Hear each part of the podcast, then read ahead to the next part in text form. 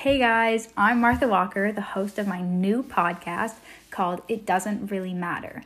A lot of times I'll find myself having conversations with people about, I wouldn't say stupid things, but more just pointless. And I never end up doing anything with all that information that I'm debating. So I have decided to take those conversations and put them into my own podcast. It's going to be super casual and fun, and it'll get you thinking about the most random things. And just for a little teaser, here's a few things we'll be talking about. Does all water taste the same?